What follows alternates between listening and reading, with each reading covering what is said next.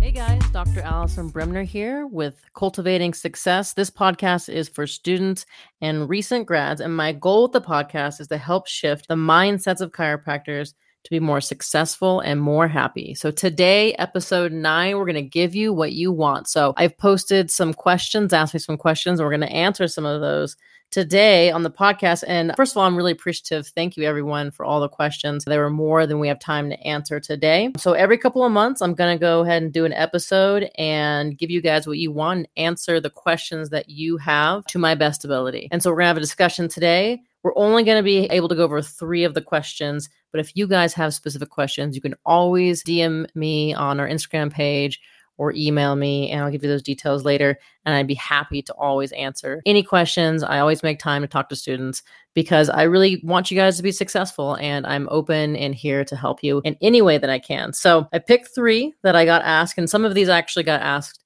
multiple times. So I thought it was very important to figure out how to help you guys with these questions. So let's get right to it. The very first question, actually, I got this question asked many times before, but what is a fair contract? I know you guys, if you're getting ready to graduate, I'm sure you've been talking to different grads. If you've been thinking about doing an associateship or doing an internship, you've probably been talking to maybe people that you've known that have graduated and what their contract was. And I know it's very confusing. And unfortunately, I don't have a great solid answer, but I do have some things that I want you guys to think about when going into a contract. So I'm going to say that it depends. I think one contract that might might not be very good for somebody could be great for someone else. So again, we talk about knowing yourself and understanding what makes you happy and at the end of the day, that's the most important thing. So before we talk about numbers of what I would just give an overall fair example of numbers, let's talk about what makes you happy and thinking about getting a job. So, first of all, I would highly recommend trying to find a job in a place that you actually want to live because you could have an amazing job, but on your downtime, if it's somewhere that you don't like and you know, you don't feel part of the community, well, I just I don't think you're going to last very long. Yeah, maybe if you took an internship where you're just kind of learning because you're really interested in that office and that doctor, that would be great. But I would think that over time if you want to stay longer than a year or 2 years, which I would recommend staying longer than a year in an associateship position, you're just not going to really love eventually where you're living. And so it's going to come through when you're in the office. You're going to not feel happy. You're going to be sluggish. It's very hard to give really good care when that's happening.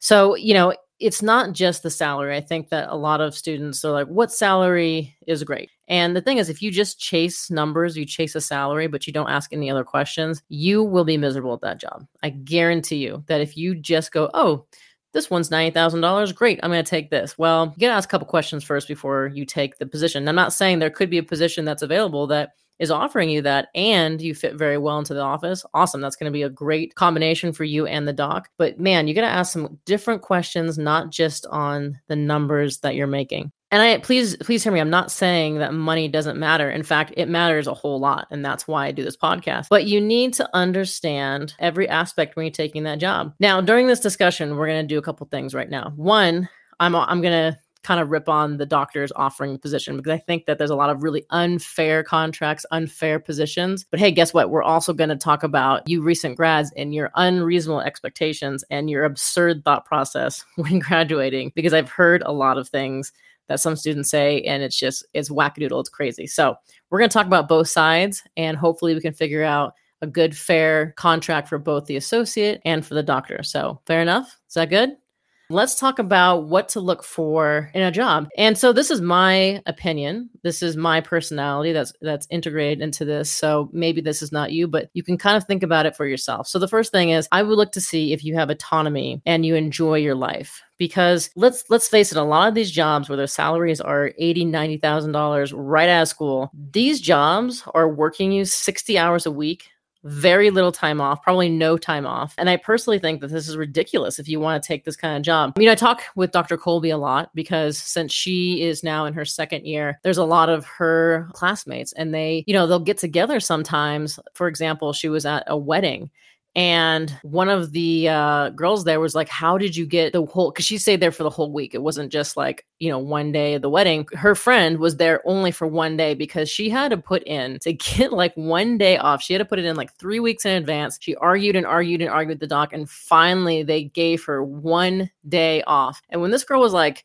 Hey, Colby, how did you get this time off? She said, I told Alison I was going to a wedding. And I was like, great, have fun. Because she has autonomy in the office, meaning that if she wants to go do something, I mean, within reason, obviously, she, she never came into the office and wasn't doing well, she wouldn't have as much flexibility. But the reality is, she's going to dictate when she wants to take vacation and when she wants to take time off because it's important to me that she really is enjoying her life. Now, I talk to you guys all the time because, like I said, I'm always open for students to call me. And, you know, I, I hear this a lot, which is that they're working in a job right now and they're miserable because they don't have any time for themselves. I recently just talked to this guy. He's basically his his body's beat up because you know they're saying 50 patients a day i mean he's making decent money but he's just miserable and he wants to get out of the job so you know, if you look at just money alone and not, you know, your lifestyle, I think it's going to be a tough thing for you.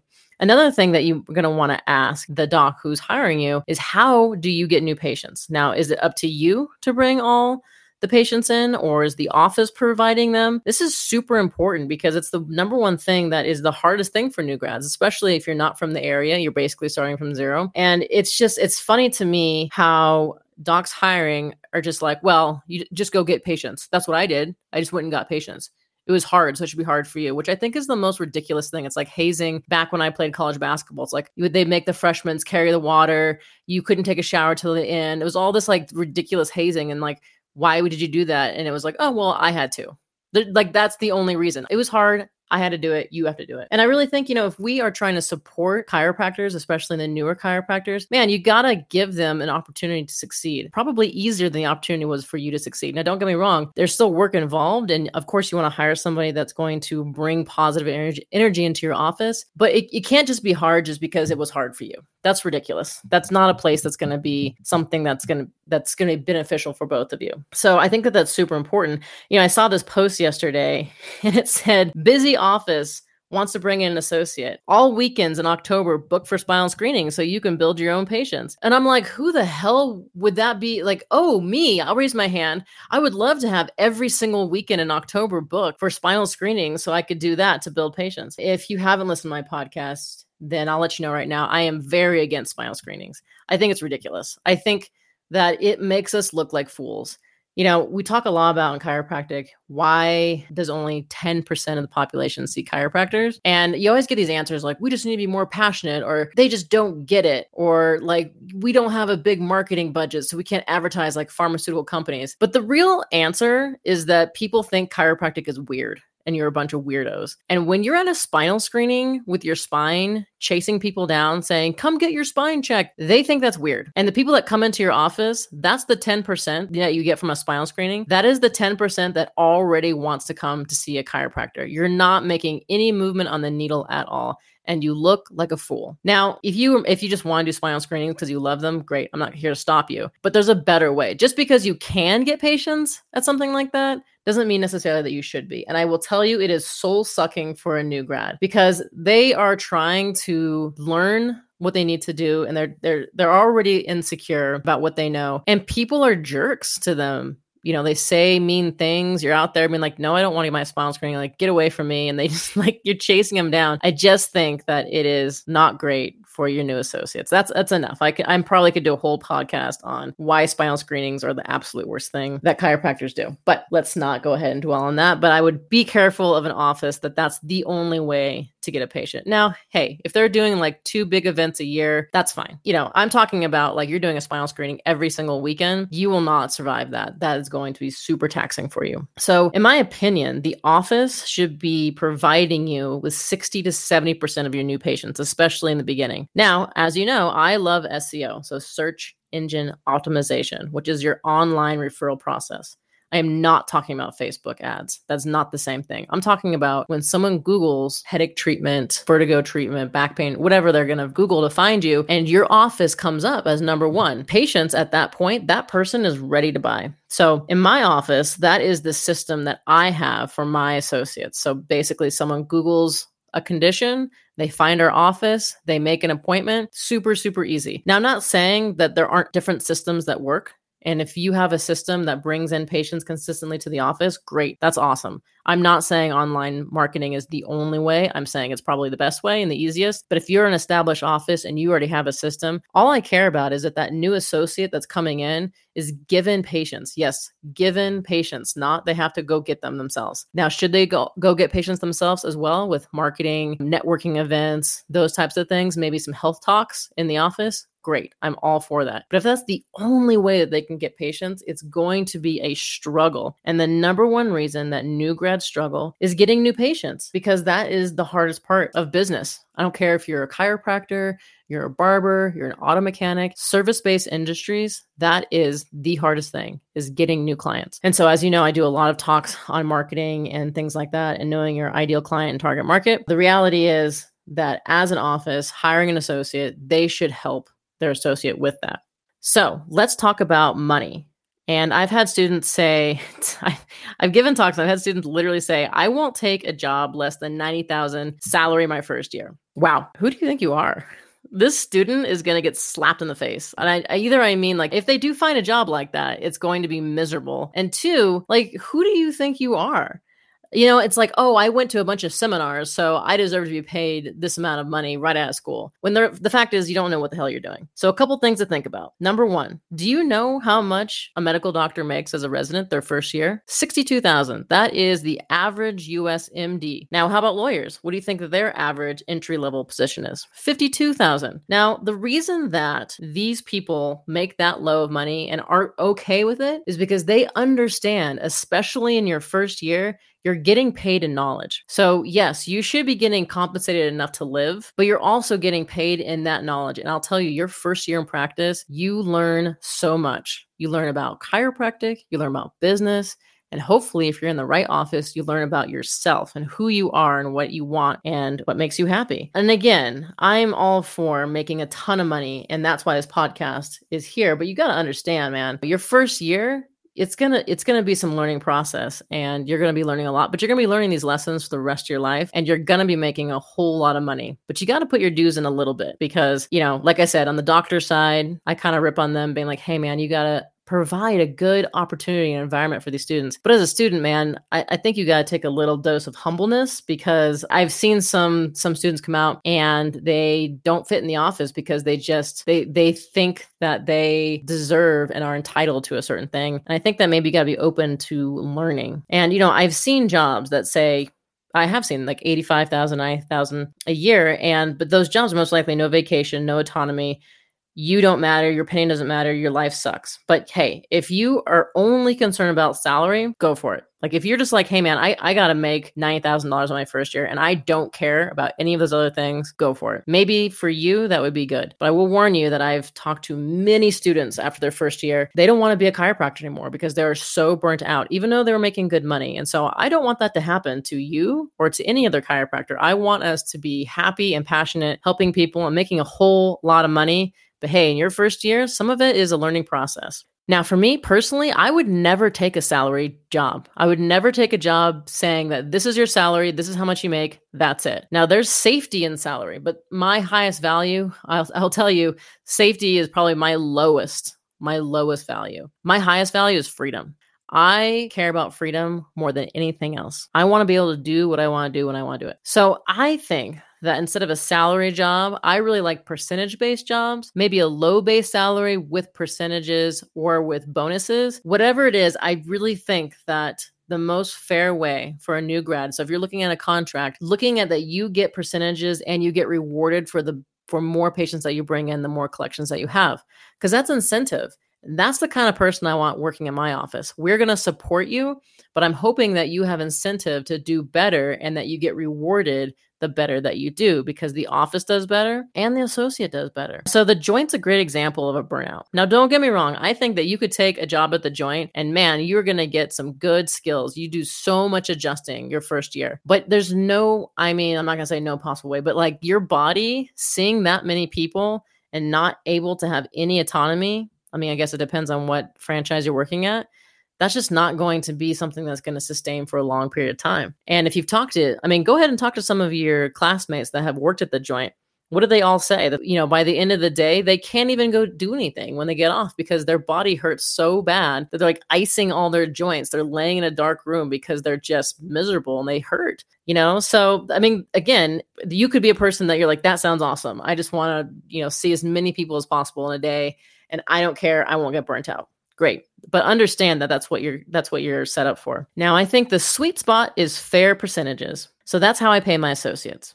I start them at 40% and they go up to 55%, meaning they take home 55% of what they collect. The office brings them 70 to 80% of their patients, maybe even more than that. And of those new, you know, those new patients that come in, hopefully the associate, really your biggest job is to get referrals and multiply those new patients coming in. I used Dr. Colby a lot because she is my associate currently. She's never done a spinal screening ever. I don't think she even knows what a spinal screening is or even what what to do if she had to do one. But what she's really good at is when the patient comes in, she provides great care, great communication, and then multiplies that patient by getting referrals.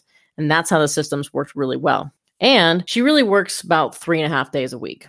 So, what's really important for Colby, because her highest value happens to be freedom as well. And I have talked to Colby. She's okay with me sharing. So, thank you, Colby, for letting me share kind of her experience in the office. So, she works Tuesday, Wednesday, half day Wednesday, so afternoon Wednesday, Thursday, half day Friday in the morning. That's her work schedule. And the reason that she wants to work that is because on Monday she has off and she goes skiing. And I'm not sure if you've been skiing in Colorado, but man, the lines are insane. And the traffic is insane on the weekends. But if you go on a weekday, you basically have the mountain to yourself. So she goes and does adventures and basically has a three day weekend every single week, even more than that, right? Because she only works the morning on Friday. So her first year, she made $60,000. But you have to remember, you have to remember that her first four months, she was building up the practice. So when she got past month four, she was bringing home more like 6,500 a month which if you calculate that out, that's around 78,000 a year. And I would really encourage you to start looking at your life at monthly expenses, monthly cash flow. So people who have investments and people who are wealthy really look at their monthly cash flow expense because a year amount making money, that's arbitrary. We just made that up. Oh, from January to December, I'm just going to talk about like that's how much money I made. But if you look at month to month and your expenses and how much you're making, that's really your lifestyle. And so, yes, her first year, she only made 60, but really it was the first four months if you took that away because she was slowly building that she then later started making a whole lot more money. Now, could she work more than three and a half days a week? Absolutely. I'm not telling her that she has to do that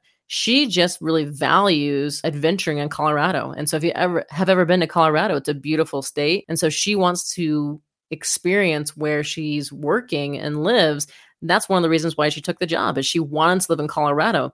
Now she could be making you know, maybe a say eighty-five, ninety thousand dollars, but working sixty hours a week, five days a week, and doing no adventuring, I think she would take fifteen thousand dollar pay cut to be able to have autonomy, love the patients that she's seeing, and loves where she lives. Now, if she wanted to start working, let's say Saturday, for example, we just looked at our Google Analytics and we get some of the most phone calls on Saturdays. I think we're missing a lot of those. And you know what? Neither of us neither of us care because neither of us want to take those calls on the weekends. So, you know, we yes, we're losing those patients. And if she wanted to, you know, pick that shift up, she's more than welcome to. I'm not going to tell her to do it. Now, she has in the past where she's like, "Oh man, I want to go do this fun trip and so she has something planned so the month before she starts to work a couple saturdays and she, make, she makes more money because she has the autonomy to do that if she wants to so I think that's really important in finding a job. So the simple question was like, what's a good salary out of school? I'm sorry, there's not really a great answer. I will say, you know, I think at least fifty to sixty thousand dollars. You're gonna be able to live. But I think what's more most important is that you have the ability to grow. That they aren't to cap your ability to make money, and that they're to support you in the office. Because if they don't do that, I don't care how much money they're to promise you, because it could it could go very badly. So the second question I got, which I get asked this a lot because people know that I don't have a front desk person. And I've been in practice for 12 years and I've never had a front desk person. And so people ask, well, how do you manage that? Well, quite frankly, it's very easy. And this is my personal opinion. So if this makes you mad, sorry, I think a front desk person is a waste of money. Now, that's not to say that I do everything because I definitely don't. I have a website person that does all my website stuff. So we're able to bring in patients. I have a digital design person, Kaylee. I mean, how do you think this podcast gets done and gets edited? I can't do it. I don't know what the heck I'm doing. I just talk into this microphone and then she makes it all fancy and then makes all of, you know, the designs for me because I think that that's where sometimes you hire a front desk person and they become your personal assistant, phone answering service, billing, social media. Per- it's like they aren't qualified, first of all, to do all those things. And two, most um, chiropractors don't want to handle the money conversation. Now, I'm going to talk about that in a second, but hiring someone to handle that that's always going to be a problem for you later. And so our office so we're cash only so we don't have someone that needs, we don't do billing. People pay uh, either up front or they're on a monthly amount and we're not high volume. Now don't get me wrong you can be high cost meaning you can charge a lot and be high volume. I think it's total nonsense to say that you have to either choose to be high volume, low cost, or low volume, high cost. I think you can be either whatever you want to do. I personally, I just don't like to see a whole lot of people. I like to come to the office, feel fired up, see my people, go have my time, my fun, and enjoy my life. That's how I want to live has nothing to do with the ability to charge a lot and see a lot of people. I, I really think you can do both. So then the question is like, oh, what do you do about the phone calls? How do you do that? Well, I answer them. Now, why? Because I want to screen out the people and that I will not allow in the office. And I have a very high red velvet rope. I mean, sometimes it's amazing that patients even get into the office because I'm very, very picky on who I do my best service with. And I'll tell you, it's definitely not everyone. I will give you an example. This guy called, he wanted I don't he he like was one of those people who was telling me about upper cervical and telling me how much he knew about it. I mean, right away, that's just not going to be a patient that I want in the office because I I don't want some fool being like, let me analyze the scans with you and let me tell you how the last doctor adjust me and let me tell you and I'm like, I do not want that in the office.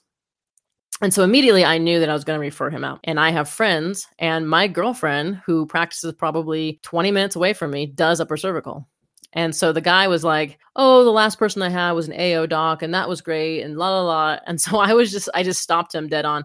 Hey, sounds like you really like an AO doc. And he was like, no, no, no. Like, I, I want to come see you. And I was like, no, you can't though. You have to go see an AO doc. And we argued for like two minutes about how he wanted to come in the office. And I just basically was like, no, and I sent him over because my girlfriend's a lot nicer than I am and can handle people better than I can when I find them difficult. And so I just texted her. I said, Hey, this guy's going to call you. I think he's a little difficult, but I think he'll be a great patient for you. Now, what happened? He went to that office. He got new x rays. He did everything and he, he prepaid a package he he bought a big package and he loved it there. And he even said to her, "Was like, oh man, th- that other doc was like, I don't know, didn't want me in the office. I'm really glad I came here." But that's just again, I knew for me that was going to be a problem, but for her, it was going to be great. And so that's the thing is when I take the phone calls, I can screen that out. I can make sure that every single person that I see on my schedule is a person that I am like super psyched to see them and it makes my day great.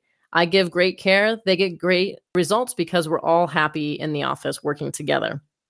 Now, this is why the number one reason I think that chiropractors want to hire a front desk person is because they think that because they're a doctor, they do not have to have the financial conversation with the patient, which is ridiculous. Because when something is expensive, like if you've ever had a luxury experience, you are talking typically to the person, the highest person available making that sale to you because it is a luxury experience.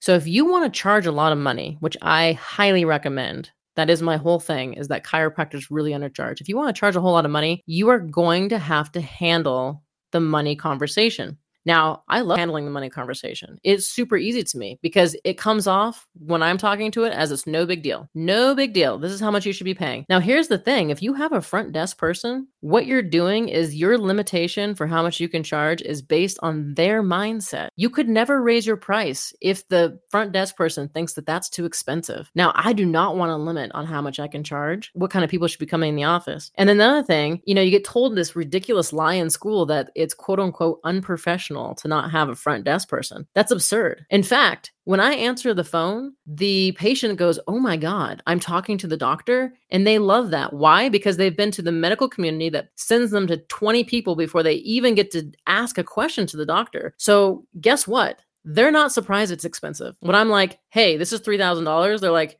I thought it would be more because they were talking to you the whole time. They understood that it was a luxury service and they love it they actually like that much better than having to deal with a front desk person. Now, if you get super busy, I can understand this. You're super busy and you need someone to answer the phone. Guess what? There's phone services for that. You don't have to have a front desk person. You can just hire a service out, give them your hours, and they will help you schedule people phone service. You know, another thing is you can have an online booking system. Now, we don't have online booking system because I don't want some Yahoo being able to book uh, a time and come in. Now, we can have an online booking system for current patients, for existing patients that they can go on and book their time. So there's a lot of ways around this. I think that people think they have to have someone answering the phones and hey, you can definitely get a service to do that. But I really think if you're going to spend money on someone helping you, I would spend it on something else. Someone who's a professional, right? I hear a lot of people like, oh, my front desk person just does that. And I'm like, really? Do they have a degree in online marketing? Do they have a degree in web design? Do they have education in social media? Oh, they don't? They're just making it up? Well, why are you paying that person to do that? That makes no sense when you can actually outsource all of that for a lower price, not paying someone to sit and just answer phones, and you're going to get better results because the person that you hire out for it is actually trained in that, is what they're supposed to do. Now, if you must, if you must, must, must have a front desk person for whatever reason, please handle the money situation, handle the conversation with the money. Now, you don't necessarily physically have to take the money. They can go to the front desk and pay. That's fine. But the conversation, answering their questions about the money, that's got to come from you. And if it doesn't, I understand why it doesn't because you're scared. You have a money mindset issue. But man, if you can get over that, if you can fix that, then it's going to make everything so much easier. You're not going to have a confrontation with people. They're going to pay you, they're going to be happy, and you can charge what you're actually worth and what chiropractic is valued at. Really important. Last question we're going to talk about are red flags. I get asked this a lot. Like what's a what's a red flag in a contract that you should like run for the hills? Now, you know, I think that the contract itself I don't really know necessarily what a big red flag is. I've had a couple of things I'm going to talk about, but I think you're going to need to look at the overall office. So, some red flags that I would say is first of all, having someone run what I call chiromath on you. what chiromath is, they'll in the contract, they're going to pay you a really low percentage, like 20%, right? And they're going to say, oh, but look, you make these big bonuses at these very high numbers. It's like let's say 15 like once you start collecting $15,000, then you get a bonus or something. And they make it look super easy and they just like will plug some numbers in a calculator and be like, "Oh, if you're seeing like 300 people a day and then this and this and this." And it's just they make it sound like it's super easy, but the reality is you'll never reach those bonuses and so you're always stuck at this lower percentage you just got to be really careful of the chiromath and like asking the, the biggest thing is man if they have an associate a current associate i would ask them how their experience is. By the way if you ever want to ask dr colby wilson her experience in my office you are more than welcome to. I actually highly encourage you to do that so that you can know that what i'm saying is real. So i would say that's a big red flag the chiromath now the second red flag it's not just the contract but i would say it's the whole plan in general. So if you're going to the office and they basically have no marketing plan, no systems, no expectations of you or the office, and that's not communicated, I would say run for the hills because that is going to be a disaster. And the reason it's a disaster is because most chiropractors hire somebody because they're really busy right? That's what they hear. Oh, I'm really busy. I need to hire another chiropractor. Well, here's the thing that chiropractor who's really busy is probably too busy to make a plan, too busy to talk to you about expectations. So you get thrown into this chaotic, hectic, no system office. And yes, you may be seeing patients, but it's going to be so chaotic and so crazy that that's not somewhere you want to work. Now, I hire people because I want to work less, because I want to be in the office less. So, guess what? We're not competing against each other for new patients. In fact, I want to give all the new patients to my associates. I don't want to see new patients anymore. I want to see them be successful. Now, don't get me wrong, you can work in an office where the, the doc is still super busy, but you got to make sure that they're not competing against you, that they're not trying to take those patients from you, and that they have a plan in place for you. There should be a plan about everything. There should be a system for everything. This is how to answer the phone. This is how to lock up the office at night. This is what we do for birthdays. This is what we do with patients and how we rest them. This is the second day phone call. Whatever it is, there should be a system for every single thing. And if there's not, you might think that might be micromanaging, but if there's not a system, man, it's going to be chaotic in there and they're not going to know what, what's going on. So I would say that what you really want to do is when negotiating a contract, I would definitely talk to them about the systems involved when hiring. Because if they don't know what they're doing, it's just going to be, you're going to be really quote unquote busy, but you're going to be putting fires out every moment. So you, you don't necessarily want that. So those are the three questions that we had that we went over today. What's a good contract? What's a good salary? Again, it depends, but I would say that you really want to make sure it's a place that you can see yourself being happy, expressing yourself 100%, and really fitting in as a team member in that office. Front desk person, I think it's a waste of money, but again, there's no there's no one right way to do something. If you have to have a front desk person, you know, that's fine please try to handle the money conversation. Red flags, make sure that there's a system, marketing plan, expectations, and they don't run some chiromath on you because that does happen from time to time. Well, that's it for today, guys. I really appreciate all the questions that you had. And if I didn't answer your question, please go ahead and send me a DM. Boulder Atlas Chiropractic. I will be happy to answer any of your questions. You can always find me on Facebook, message me there. I will try to get to you any way possible. Thanks for listening to the podcast. I hope you enjoyed it. Let me know what you'd like me to cover in a couple more months. All right, guys, talk to you later. Bye.